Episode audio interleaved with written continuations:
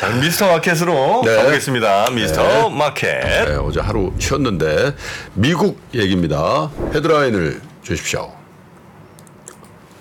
우리는 뭐 무리만 좀비 기업 이런 얘기 추창했는데 네. 미국도 저게 조금 심각해질 수 있어요. 미 파산 기업이 두 배가 늘었다. 차입 비용 상승에 내년 빚 폭탄 전망도 이렇게 헤드라인이 잡혔는데요. 자, 그 우리 정프로는 미국 투자를 해본 적이 있어요? 있죠? 미국 투자하면서 예. 야 미국 회사 나 투자한 거 부도나거나 관리 종목 들어가면 어떡하지? 이런 걱정 해본 적 있어요? 그거 한번 해봤어요. 뭐? 그 니콜라? 바이오 플라스틱. 어디? 아, 90% 빠진 거? 네. 그거 그건 어떻게 됐어요? 파산 됐어? 모르겠어요. 제가 안 보고 있는데. 그런 게 이제 좀비 기업이에요. 좀비 기업인데 이렇게 많이 늘고 있다라는 거예요.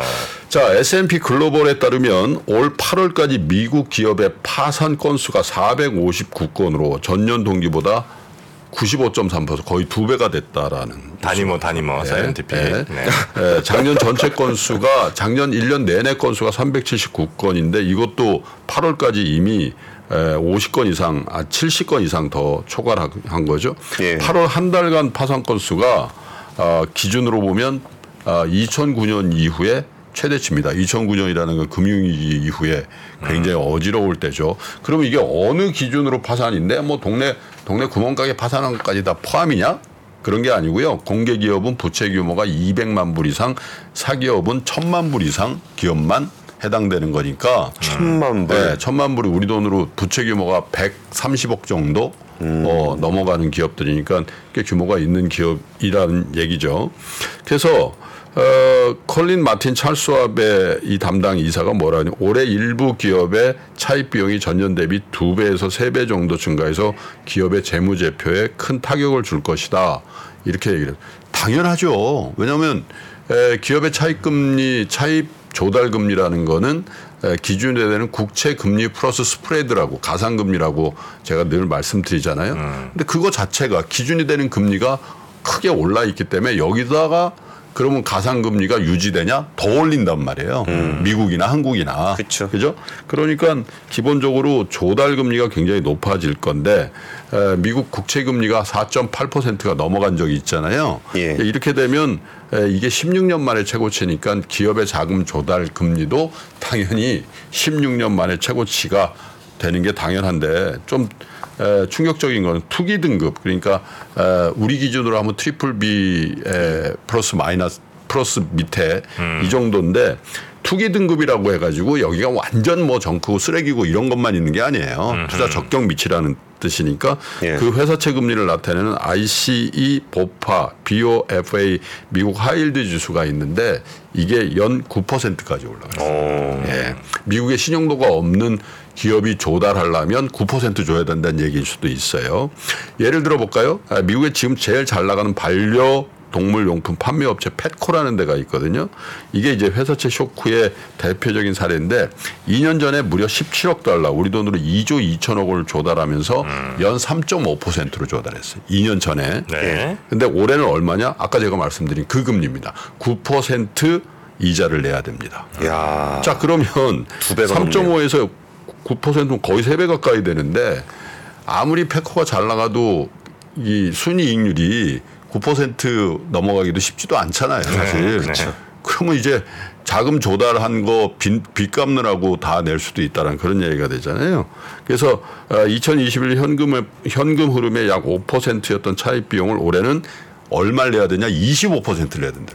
현금 흐름의 25%를 차입 비용으로 내야 된다라는 얘기입니다. 그래서 당연히 신용 등급이 낮아지는 에, 그런 결과가 나왔다. 그래서 쭉뭐 시장에서 평가가 굉장히 안 좋아지는데 그럼 펫코 이런 회사들만 그러냐? 에, CNBC가 뭐라 그러냐면 이런 펫코와 같은 부채 에, 위험이 큰 기업으로 분류된 기업을 들어보세요. 충격적이실 텐데 제네럴 모터스, 어. GM이요? 예. 월풀, 더 충격적인 거 코카콜라 네? 여기를 네? 뽑았다는 거예요. 코카콜라? 네, 부채 비율 150% 넘어가요. 부채 비율이라는 게 뭡니까? 예를 들면 자기 자본 대비해서 부채 비율이 150% 1.5배 이상 많다는 거잖아요. 그죠? 그럼 그러면서 부채 비율이 이 150%를 초과한다는 건 굉장히 재무적으로 안정성이 떨어져 있는 기업인데 이거를 초과하면서 지난 1년간 주당 순이익이 감소할 가능성이 크고 여기다가 현재 주가와 52주 최저 그러니까 1년 동안 지난 1년 동안 최저 어, 주가와의 차이가 5% 이내에 거의 최저가를 치고 있는 기업들이란 얘기죠. 그 기업에 다 공통적으로 포함되는 게 GM, 월풀, 코카콜라라는 거예요. 예, 우리의 상식선에서 좀 벗어난 얘기죠.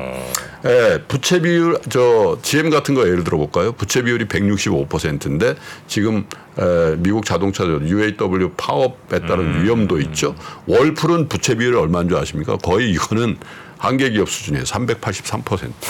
예, 주택 시장 위축되니까 당연히 아, 가전제품 안 좋죠. 예. 거기다가 뭐 가전제품으로 월풀 옛날에 한국에 돈 있는 사람들 월풀에 그냥 죽고 못 살았는데 네. 요즘 누가 한국 사람이 월풀 써요? 쓰나? 한국에서는 안 쓰죠. 한국에 통뭐 LG 전자 쓰겠지. LG 삼성이 워낙 미국에서도 잘하죠. 네, 잘 나니까. 잘 나가는데. 그쵸. 네. 근데 문제는 분석가들의 전망이 아직도 회사채 얘기는 시작도 안 했다라는 평가도 나온다는 거예요. 왜냐하면 회사채 만기를 보셔야 되는데 네. 내년도 회사채 만기 규모가 올해 4배 이상 된다는 거예요. 차트를 한번 보여주세요. 예. 이게 미국 기업의 연도별 회사채 만기 규모인데 와 저도 깜짝 놀랐습니다. 저걸 보고 이제 단위가 저게 조달러입니다. 그래서 올해는 2천억 달러가 만기가 되는데 내년에 거의 아. 1조 달러. 그 다음에 1조 2천. 그 다음에 1조 4천. 예.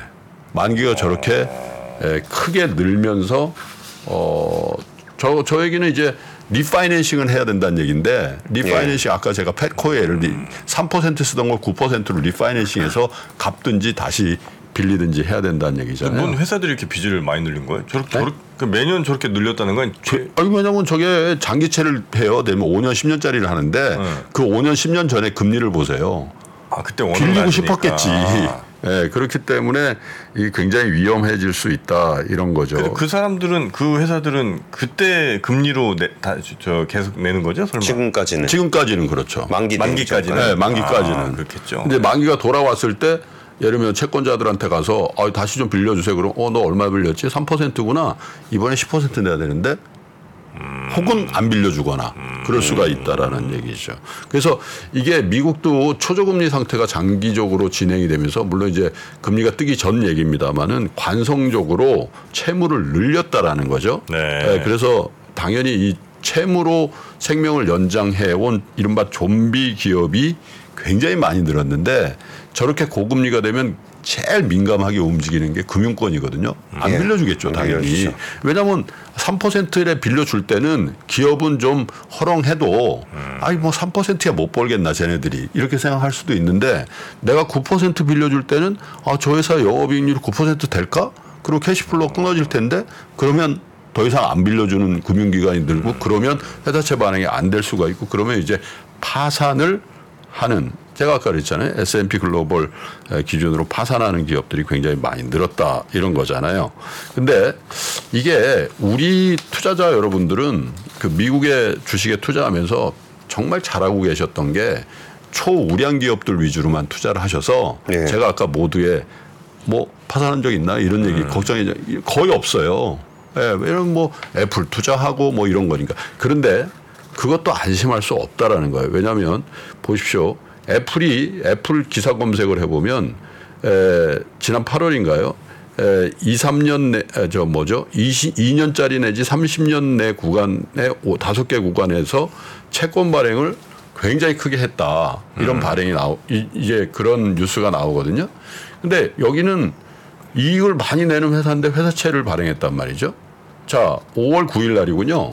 50억 달러 규모의 에, 회사채 발행했는데 50억 달러. 50억 달러. 50억 달러 우리 돈으로 얼마입니까? 거의 한 6, 6조 정도, 6, 네. 7조 정도 되잖아요.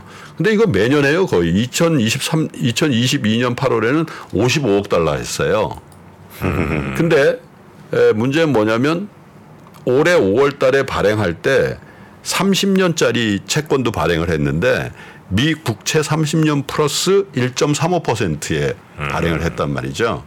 근데 이것도 상당히 높은 건데 근데 이 애플이 뭐 돈이 없어서 했다기보다는 뭐 때문에 샀죠? 뭐 때문에 발행했죠? 주로 자사주 매입한다고 해요. 예, 예. 자사주 매입 배당 지원으로 쓰려고. 왜냐면 더 돈을 많이 버니까 낮게 파이낸싱해서 자사주 사는 게 사실은 기업 입장에서 좋은 재무 활동이라고 생각했다는 건데 그런데 이게 기준금리가 이제 4.8 되면 만약에 4.8 플러스 30년이니까 더 높겠죠. 5% 플러스 1.35면 6.35%에 빌려야 된다는 얘기잖아요. 예. 그러면 얘기가 달라지죠. 근데 뭐 이렇게 빌려가지고 자사주 사면 어떡하냐 이런 얘기가 나올 수 있단 말이죠. 그래서 애플을 비롯한 초우량 회사의 에, 회사채 발행도 어 그 여하지 여하치 않을 수가 있고 발행은 되지만 그걸 발행해서 자사주를 사야 되겠다는 동기는 매우 그렇죠. 줄어들 예. 가능성이 있죠. 예. 근데 지금까지 미국 우량 기업들의 주가를 올린 게 실적의 개선과 뭐, 뭐 이런 것도 있을 수 있습니다만은 자사주를 산다든지 이렇게 해서 주주 환원율을 높인 거거든요. 예. 근데 그런 부분이 이제 원천 봉쇄 당할 수도 있지 않을까라는 걱정도 있기 때문에 이게 에, 미 국채 회사채 금리의 상승이라는 게 좀비 기업 내지 한계 기업의 문제만이 아니라 미국 우량 기업의 주가에도 수급상 좋지 않게 작용할 가능성이 많은 이슈다 이렇게 보셔야 된다는 얘기죠. 네, 네.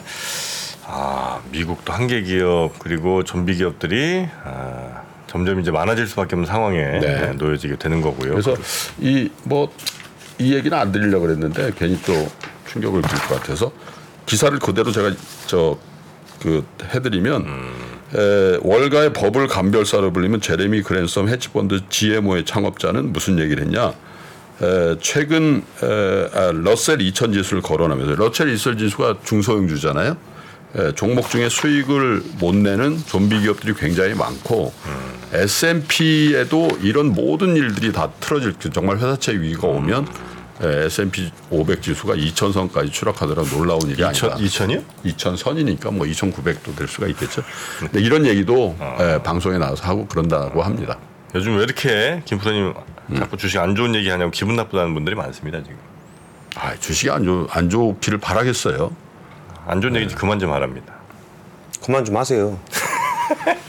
이번 이번 주까지만 할게요. 아 진짜 분위기가 이렇다면 자 그러면 아, 오늘은 여기서 네. 데이터 마켓까지 마무리하고요. 우리 권순우 팀장은 이따 저녁에 네. 또 뉴스룸에서 뵙겠습니다. 고맙습니다. 예, 감사합니다. 외환위기 오는 거 아니에요? 금융위기 오는 거 아니에요? 이런 질문들을 좀 굉장히 많이 받았었습니다. 탐욕이 되게 강했을 때 위험자산으로서의 극단적인 쏠림이 나타나고 공포감이 극에 달했을 때 안전자산으로서의 극단적인 쏠림이 나타나거든요. 과거의 일이 미래에 똑같이 일어난다 이건 아니지만 그때 당시에 위기 상황에서는 어떤 공통점들이 있었는지를 보면서 우리가 대비를 하는 방법도 고민해 볼 수 있고요. 과거를 제대로 이해하는 순간 위기의 실체가 드러납니다. 오건영의 현실 경제 이야기를 서점에서 만나보세요.